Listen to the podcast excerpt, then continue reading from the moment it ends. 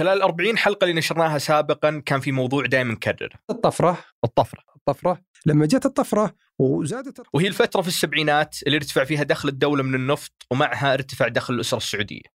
وبكذا تغيرت كثير من مظاهر الحياة الاجتماعية عندنا زي السيارات والبيوت والسياحة. بس تكرار طاري الطفرة خلانا نفكر بالقصة المتعارف عليها يوم نتكلم عن السعوديين والفلوس. القصة اللي تقول أن السعودية والجزيرة العربية بشكل عام كانت منطقة ما فيها موارد ما فيها فلوس. بعدين تم اكتشاف النفط فصار فيها موارد وصار فيها فلوس. وهذه القصة ما هي كذب. فعلا جزء ضخم من السعوديين قبل تأسيس الدولة كانوا يعيشون حياة فيها خطر الفقر والجوع بسبب توقف الأمطار أو الآفات الزراعية والحيوانية. ولا يزال في أشخاص أحياء اليوم يذكرون نهاية ذيك الأيام. بس بنفس الوقت القصة تختصر شيء كثير.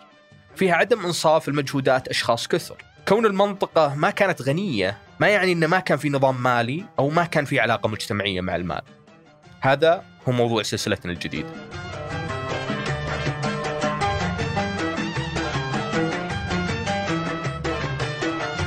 يا هلا أنا مازن العتيبي وهذه السلسلة المالية من بودكاست أشياء غيرتنا من إذاعة ثمانية. خلال الحلقات الجاية بنستعرض شيء بسيط من الجوانب المجتمعية للنظام المالي في السعودية. بنتكلم عن العملات اللي كانوا يستخدمونها السعوديين قبل الريال وكيف هالعملات تعكس تاريخ المنطقة. بنتكلم عن ليش الراتب يسمى مربوط في بعض الأماكن وبنتكلم عن مفهوم الاستثمار من المزارع للأراضي للأسهم. بس في هالحلقة الأولى التعريفية بنتجاهل الجانب الاجتماعي شوي وبنتكلم عن الأحداث التاريخية اللي كونت النظام المالي. وخلنا نبدأ من 1902 سنة دخول الملك عبد العزيز الله يرحمه للرياض المالية كانت يعني تقليدية جدا. طيلت يعني من عام 1901 تقريبا آه، إلى زد 20 سنة أو أكثر أكثر من لا, لا زد 23 سنة. 23 سنة بالضبط كانت يعني إدارة الأموال إدارة تقليدية مثل أي أمارة قديمة. لكنه بعد آه، دخول الملك عبد العزيز إلى الحجاز مكة المكرمة ثم جدة بعدها بسنة بدأ تشكل آخر. يعني طبعا كانت الأمارات مستقلة كل أمارة بميزانيتها بماليتها ويديرها الحاكم المعين من الملك عبد العزيز. وفيها طبعا جزء كبير يحال للإدارة المركزية. والحقيقة أنه يعني في تلك الفترة ما كانت تعرف ما كان في يعني ذيك المالية منتظمة انتظام أو مقعدة بقواعد ثابتة. لكن مع دخول الحجاز أو المنطقة الغربية كاملة آه، بدأ التنظيم الإداري أكثر فكان في مكة ثم في جدة فكانت ال... وأنشئت أول مديرية لإدارة الشؤون المالية بدأت كمديرية. هذه المديرية كانت مسؤولة عن عدة مهام. طبعا يعني البيت المال مصروفات الدولة إيرادات الدولة خزينة المال. بعدين تطورت تشرف على أعمال البلد والبنى التحتية والمشاريع والمصاريع والعقود تشرف على العقود وتفاوض. كل هذه كانت من أعمالها كذلك إعداد الميزانية والموازنة وإلى آخره. كل هذه المهام كان تتوقع من المديرية أنها تديرها باستخدام مصادر دخل الدولة واللي كانت محدودة وقتها. أكثر كان موردين هن الأساسيات اللي كانت الحج والجمارك أو الحج والعمرة والجمارك هذه كانت أكبر موردين للبلد يعني استمرت فترة إلى أن ظهر النفط ومهمة استخدام هالمصادر المحدودة كانت على عاتق الشخص اللي كانوا يسمونه وزير قبل ما يكون في وزارات وهو الوزير عبد الله بن سليمان الله يرحمه. التسمية هذه جت باعتباره الوزير الخاص للملك عبد العزيز. عبد الله بن سليمان كان مدير المديرية من تأسيسها واستمر بإدارتها لما تحولت الوكالة وكذلك لما تحولت الوزارة في سنة توحيد المملكة وبكذا صار أول وزير سعودي رسميا. بس خلينا نرجع ورا شوي للسنوات الأولى. المديرية تأسست في نهاية سنة 25 بداية سنة 26 ميلادي. قبل انهيار سوق الأسهم الأمريكي بكم سنة؟ الانهيار اللي تسبب بركود اقتصادي عالمي. The financial house of cards collapses and the overinflated stock market plunges into a great depression.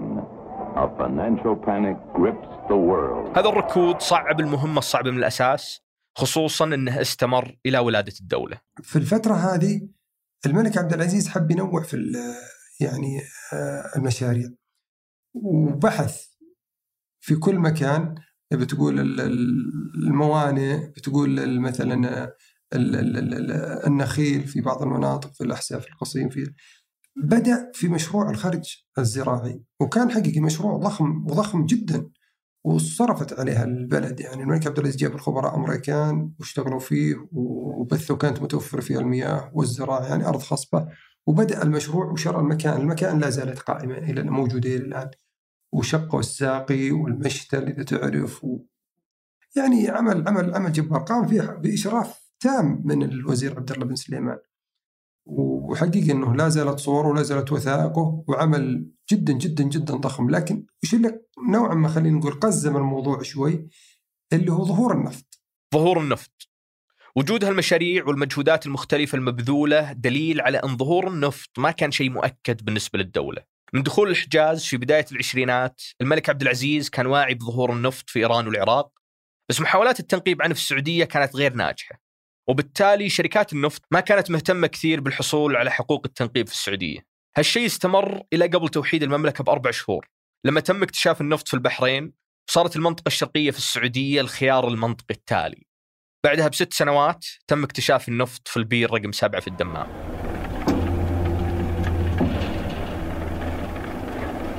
بس قصة هذا الاكتشاف والأثر الضخم اللي تركه على السعودية أعمق من المتعارف عليه. لكن بعد الفاصل.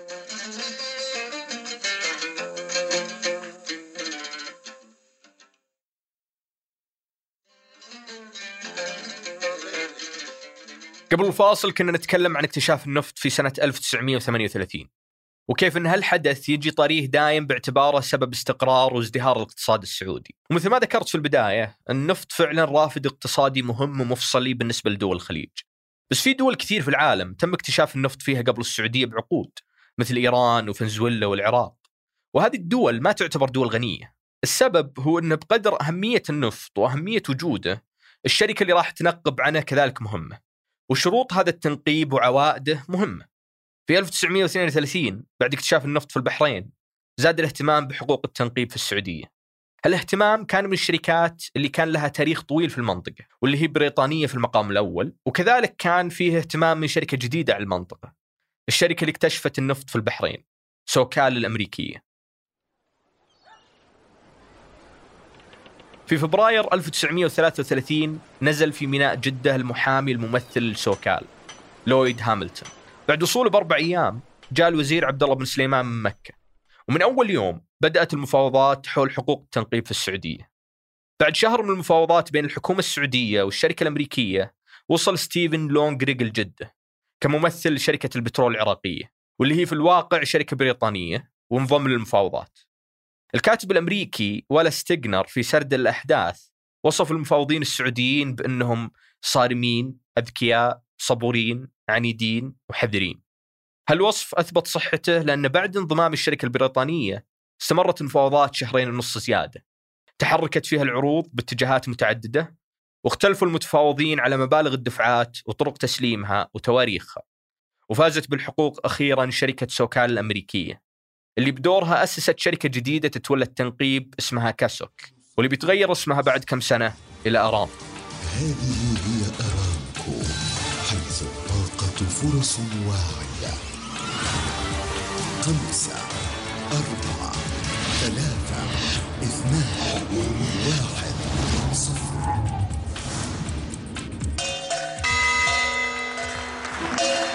لو تبحث في صور جوجل عن عبد الله بن سليمان من أوائل الصور اللي راح تطلع لك هي صورة توقيع الاتفاقية. يساره بتشوف لويد هاملتون راكد ومبتسم للكاميرا. بينما عبد الله بن سليمان يلتفت يم المصور بنص وجهه وفي الصورة شوي تغبيش وكأنه كان يحرك رأسه. هالصورة تم التقاطها في 29 مايو 1933 وبعدها بشهر ونص في 14 يوليو صدر المرسوم رقم 1135 اللي يعلن هذه الاتفاقية ونشرت في جريدة الدولة الرسمية. وبعدها بخمس سنوات تدفق النفط من البير رقم سبعة في الدمام البير اللي سموه بير الخير. سنوات الركود الاقتصادي والشهور اللي سبقت توقيع الاتفاقية كانت فترة زمنية صعبة على الدولة. بس حتى بعد اكتشاف النفط وتصديره كان النظام المالي للدولة دائما بحاجة صيانة وإدارة. الملك سعود برضه تعرف أنشأ أول بداية عهد الملك سعود أنشأ أول مجلس وزراء. فلما أنشأ مجلس الوزراء كان في مدخولات طبعا للنفط وزاد وتعرف برضه في عهد الملك عبد العزيز أيضا اشتغلنا على آه، خطوط التبلاين زيادة يعني آه، إيصال النفط إلى سواحل البحر الأبيض المتوسط. وزادت حصة المملكة مع زيادة اكتشافات آبار جديدة. وتعافت الدولة اقتصاديا وبدأت تضخ على مؤسساتها الجديدة اللي هي الوزارات. لما أنشئت الوزارات هذه كلها أصبحت كل قطاع مسؤول عن مهام. وبدأ بدينا الحركة المدنية. يعني لما نقول عصر الملك عبد العزيز وعصر توحيد البلاد نقول يعني وآخر عهد الملك عبد العزيز وبداية عهد الملك سعود هو إن- إنشاء النظام الإداري للبلد والمجتمع المدني. خلينا أقول لك بصح صح العبارة. فبدأت تبنى المدن والإسكانات والمشاريع والمصانع والمدارس إلى آخره وتوسعت الدولة فيها لكنها ما لبثت أن واجهت صعوبة أخرى في أزمة مالية في تقريبا عام 56 بعد حرب آه، العدوان الثلاثي على مصر. في هذه الأيام التي نكافح فيها من أجل حريتنا حرية شعب مصر. وتقريبا يعني أضرت حقيقة بالاقتصاد السعودي لكنها من فضل الله سبحانه وتعالى آه، استدركتها الحكومة وبدأت يعني في أقدر أقول حملت تقشف نوعا ما واستلم الملف كامل الملك الاقتصادي آه، بأمر من الملك سعود آه، الملك فيصل رحمة الله عليه كان ولي عهد. واستلموا فعلا فتعافى الوضع الاقتصادي بعد سنتين تقريبا وتعافى بشكل جيد ولله الحمد. وتجاوزنا الأزمة هذه وبدأ عهد بدأ عهد الستينات وهو كان حقيقة عهد إلى حد ما استقرار يعني في الوضع الاقتصادي وإن كان الوضع السياسي من حولنا كان شبه مضطرب لكنه كان الحمد لله آه، فضل الله سبحانه وتعالى الوضع الاقتصادي مستمر إلى أن جاءت فت- فترة الطفرة في بداية السبعينات. بدأت في أسبابها بدأت في بداية السبعينات لكنها هي آه، بدأت من أو بان أبان آثارها من 95 هجري 75 ميلادي إلى عام 1405 كان هذا كله 1000 و- من 75 ميلادي إلى 85 ميلادي. آه، تنعم المجتمع بأيام الطفرة. هذه المراحل طبعا إذا أن جاء بعد الملك فهد في عام 86 شو- عاد الركود مرة أخرى إلى تقريبا إلى ما بعد الأزمة بسنة 2012 ثم تعافت مبيعات النفط. مرت المملكة طبعا. الحرب الإقليمية بين الجارين العراق وإيران وكانت آه، تكلفة برضه هذه على المملكة وكذلك كانت تكلفة ال- أزمة الخليج فيما بعد اجتياح الكويت من قبل قوات صدام أثرت برضه على المملكة. لكن بفضل الله سبحانه وتعالى تخطيناها بالكامل وبدأنا جيل التسعينات. جيل التسعينات استمرت يعني تحسن الوضع قليلا لكنه في آخر التسعينات حدثت الأزمة الاقتصادية في آه، شرق آسيا وأثرت على أشياء كثيرة منها النفط طبعا لكن برضه تجاوزناها ولا أثرت. خلينا ما أقول تجاوزناها لكن ما أثرت علينا كثير. استمرت منحة العقد الأول من الألفية إلى نهاية العقد الأول من الألفية بدأت الطفرة الثانية خلينا نقول في عهد الملك عبد الله. وهذه المرحلة بالكامل الطفرة الثانية ما طولت كثير إلى أن جاء عصر الملك سلمان وبدأنا بحزمة الرؤية ومشاريع الرؤية.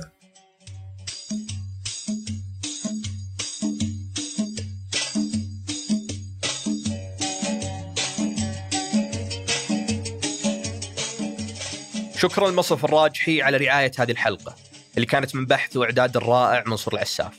أنتجها وحررها أنا مازن العتيبي ساهم في بحثها وإعدادها غيداء جمعان هندسها صوتيا محمد الحسن وأشرف على إنتاجها سحر سليمان وأيمن الحمادي والصارم الذكي الصبور العنيد والحذر ثمود بن محفوظ.